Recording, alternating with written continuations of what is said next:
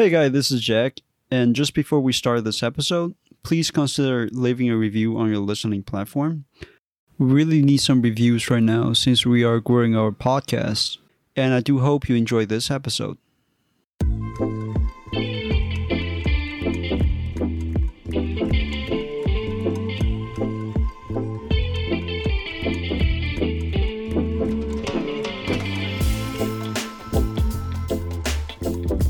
Hey, hello. Welcome to the Nomad Tactics podcast. Here provide a complete how-to guide for digital nomads. I'm your host B and I'm joined once again by the co-host Jack. Today we're going to talk about where to hide your valuable stuff while you're traveling as a digital nomad. I will start with a quick summary of the episode. First, me and Jack gonna quickly summarize the two main types of risk involving your belongings. After that, we're going to talk about how the level of safety of a country relate to the different strategies concerning how to store your things. And finally, we're going to make some considerations to do with how to hide your things in your accommodation as a digital nomad. I hope you enjoyed the episode.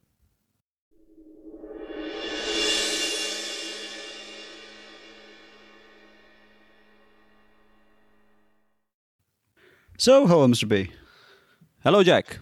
So, in this episode, we are talking exclusively about where to put your valuables like cash, electronics, jewelry, etc., when you are traveling. Yeah, in other words, we're going to be talking about if you should be bringing your valuable belongings with you whenever you go out from your accommodation, or if you should leave it at your accommodation. And as Jack just said, today we're going to exclusively talk about where to put the valuables. And in the subsequent episodes, we're going to talk more generally about travel safety tips related to your belongings. So, Mr. B, I think as usual, we should put this topic into our digital nomad life system. And for people who don't know what the digital nomad life system is, it is a six step system that aims to explain step by step how can you go from a non digital nomad life into a digital nomad life. So, Mr. B, where would you put this topic into which step of the system? So, I think the topic today would fit the fifth step of our system, and the fifth step is called nomadic living. Um, nomadic living is probably the broadest uh, of all steps in our system and this step can be basically understood as the collection of all the advice that would be relevant to a digital nomad when he's living in a given base, i.e., a place where he's living for a short while. Of course, the advice within this step of our system is very much context sensitive, depending on the specific situation of the digital nomad and of the location in which he's living the topic of where to hide your things is something that would be relevant when you are living in a base. Therefore, it makes sense to place the topic here. So, Mr. B, before we go into the main topic, I know you would like to outline what you call the two types of risk involving your belongings. Yeah, that's right. So that's just a quick clarification that's going to be useful for the whole discussion here when you're thinking about risks involving your valuable belongings or your belongings more generally, I would say that there are two main distinct type of risks. On the one hand, you have some risks involving yourself, i.e., the things you can do to your belongings yourself. On the other hand, you have the risks involving other people, i.e., the things that other people might do to your belongings, like, I don't know, stealing it. Surprisingly enough, I feel like the biggest risk for digital nomads or travelers to do with their belongings is risks uh, related to oneself. And what do I mean by that is that in most cases, when something happened to one's belongings, is usually a case of the person either losing or damaging their own belongings as a result of some sort of negligency or lack of care. Having said that, in today's podcast episode, we will primarily focus on protecting your belongings from other people rather than oneself, since to protect belongings from oneself is just a matter of having a greater focus on what you're doing and not being so distracted. I see. So, where should someone put their valuable belongings? Going back to the main question of today's episode about where one should put his valuable belongings, I already said that there are two alternatives here. Either one might bring the belongings with them whenever they leave the accommodation, or they might leave it at the accommodation it seems to me that there is not a single answer to this question of what is the best strategy. Rather, the answer to such question will depend on the quote unquote level of safety of the country in which you are staying. Depending on how safe a country is, different strategies ought to be adopted.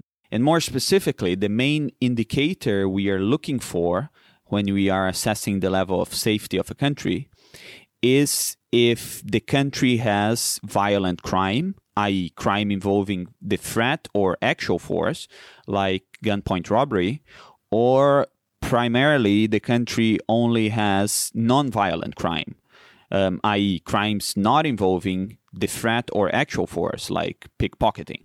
The way in which I classify countries is more or less the following. I think there are what we could call safe countries, and safe countries are countries where there's basically no crime.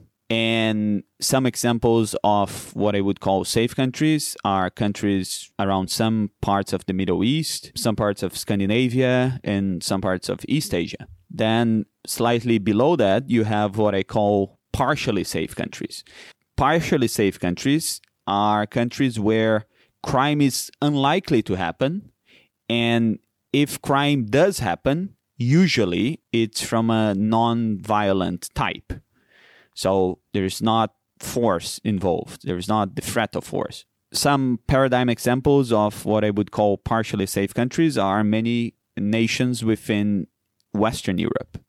And finally, we have what I call unsafe countries. Unsafe countries are countries where there is crime. It's quite likely to happen once in a while. In such countries, both violent crime and non violent crime are kind of an issue. Unsafe countries are places around South America, some places around Africa, and some places around Russia. So, yeah, this is the basic classification I make between the level of safety among countries. So I guess the question follows naturally is how can people assess the degree of safety of a country? So Mr. B you gave this three labels like safe, partially safe, and unsafe. How can someone determine it? First and foremost, I need to say that you know assessing the level of safety of a country is not like a very objective thing. There is a degree of interpretation. People might disagree to a certain extent, but nonetheless, I think you can have a pretty good idea of the safety level of a place. There are a couple of different methods that you can use in order to try to assess the degree of safety of a country. So the first method would be to, you know, contact locals and ask them to get some fuel if they talk a lot about violent crime happening there or if they say oh you shouldn't really worry if you are here or there basically talking to locals it's a great method the second way would be to talk to digital nomads and to do so, you can use like local Facebook groups for digital nomads and you can create a post and ask which kind of things should you be careful? Is there violent crime in the place? Did other digital nomads experience something like that? The third method is to rely on the very famous Nomad List website, where they provide a safety score for each city. To be honest, I don't know how they come up with such scores, but like by simply going through the website and looking at different cities that I have been before, I feel like it's more or less accurate. And finally, the fourth method, and perhaps the best method to assess how safe a country is, is to use the website Travel Safe Abroad. This is basically a very good resource that gonna tell you, gonna give you an overall score for how safe each country or city is. Not only they gonna give you this kind of general overall score, but they also gonna provide you some details of what kind of thing you can expect and what kind of risk is involved to go to a certain place. So they gonna talk about pickpocketing. Is pickpocketing a big thing there or not? Or being mugged more generally. This is definitely a great resource, and we're gonna link in the show notes the Travel Safe Abroad website. Okay, so now we know how dangerous a country is. Mr. B, which strategy should we adopt based on the safety level of each country? Once again, just to reiterate to make things very clear, the two main strategies are the following. Either you're gonna get your valuable things and take with you whenever you go out, or you're gonna leave things at your accommodation. And very likely, if you're a digital nomad, you're gonna be staying in an Airbnb. The second option of leaving the things in your Airbnb can be further subdivided into two minor strategies. The first minor strategy is to, you know, leave your things in the Airbnb and not hide those things, simply leave it there however you want. And the other sub strategy is to leave things in the Airbnb but hide things there. So, with that in mind, let's go over each scenario and what strategy I would advocate if you're going to a safe country, it seems to me that the best strategy is to leave the things in your accommodation and really do nothing else. Also, the reason why I would not take the valuables with me whenever I go out is because by doing so, I would be subjected to the other type of risk that I talked about in the beginning of the episode. In other words, you might forget the thing somewhere, you might drop the thing somewhere, and due to some sort of negligency, you are risking your valuable belongings. So it's better to leave those at home since it's unlikely someone going to enter there and steal the things since the country is safe in the first place. Okay, moving on. If I'm going to partially safe country, the strategy I would adopt is to either take the valuables with me whenever I go out or leave those at home and hide it. In the case of a partially safe country, I think both of these options are valid and there is a degree of personal preference, what you feel more comfortable with. On the one hand, if you hide your things well in your accommodation, most likely your Airbnb, it's very unlikely someone will be able to find your things. Even if someone enter your accommodation, your things should be safe. They're not going to be able to find it that quickly. On the other hand, if you decide to take the things with you, it's also unlikely something will happen because it's a partially safe country and there's not a lot of violent crime. Therefore, as long as you're not uh, too distracted or too negligent and you take care with your things, nobody gonna come and kind of force the things out of you, uh, pointing you a gun. Moreover, if you decide to take the things out with you whenever you go out, I would strongly encourage you to have something like a money belt for your essential documents, like your passport, and also some anti theft backpack. I will link in the show notes some of the products that I would recommend for you to have with you in order to better secure your things when you're outside. Okay, moving on to the last scenario now we are talking about unsafe countries.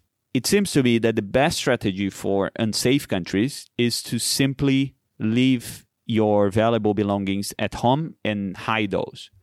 The reason why I think leaving the things at home and hiding them is the best strategy in this scenario is because even if you take your valuable things with you when you go out and you're really careful, since you are in an unsafe country, you might uh, face a scenario of a violent crime. So someone might come to you and threat you by, I don't know, pointing a gun or a knife. And in such scenario, there's not much you can do. You're simply going to need to handle your things. So taking your things outside with you is not really safe. I think it's a much better alternative to leave things at home, hide them really well, and probably nothing going to happen because the person not going to be able to find it. I'm just going to plug here that if you want to find a good Airbnb, you can listen to our episode 16. So, Mr. B, you talk about hiding things at your accommodation. Can you please specify a little bit more? Where do you generally hide things? First and foremost, I personally don't like to use safes provided by the accommodation, especially hotels, but this also applied to Airbnb. This is because, you know, if you search on Google for like 10 minutes, you're going to be able to see that these safes provided by accommodations simply provide you a false sense of security, but they can be quite easily accessed by someone else. So the security behind this kind of home safes is not really a thing. For me personally, I prefer to hide things well around the accommodation. The way I personally hide things is quite unique. I like to look for gaps in the accommodation. So, what do I mean by gaps? It's like under the fridge, under the microwave, between the wardrobe and the desk, for example. Of course, gaps are small. You can only put small things there, but it's good enough to put your laptop, your some cash, some essential documents, your passport, stuff like that. For bigger things like cameras, uh, drones, stuff like that, I generally get slightly more creative and I usually put inside unusual spots like the oven or the microwave or behind furniture. I know some people kind of feel unsafe or weird about hiding things in such locations, but personally, I always did that. I already had people break in my flat, but they never found anything. So I guess it's good enough. Besides the hiding, another thing that I do whenever I'm in a partially safe country or in an unsafe country is I always leave a quote unquote bait to the potential robber. In other words, I leave one or two valuables in a very obvious location, like in the main table. So, for example, I get my old iPad and I just leave it there. The rationale behind that is because if someone were to get in, if a robber were to get in, he would very quickly see the thing there, the iPad. Probably he would just get it, and since he got something, he would probably just leave it and not, you know, really look around. We need to think a little bit with the robber mentality. He just want to get something, but he doesn't have a lot of time. So by leaving the bait there, you are kind of protecting your truly valuable things by providing something with minor value. Well, let's hope the future robber don't listen to this episode. So, Mr. B, don't you ever forget where you put your things? Um, yeah, I guess that's a good question. But to be very honest, I never really forgot. And I think there are two main reasons for that. First, the things are valuable. You know, if you're like hiding nonsense stuff like a t-shirt, maybe you're going to forget, but like if you're hiding your passport or your laptop, when you're leaving the flat, you're going to think, "Oh, I got to get my passport or my laptop there." And second, another thing you can do that I do sometimes is to, you know, if you use very creative places to hide or if you hide a lot of different things in different locations. One thing you can do is to open up a note file in your phone, simply write there where you're hiding things. So whenever you're living in accommodation, you're going to be able to collect everything you have around the flat. Perhaps would be clever to write the note file and put it on the cloud because if someone were to rob your phone, you would still have access to the file and check where everything else is. So this is the end of episode. I hope you enjoy this. This is Jack, and please leave a review on the listening platform. Thank you for listening. Thank you very much.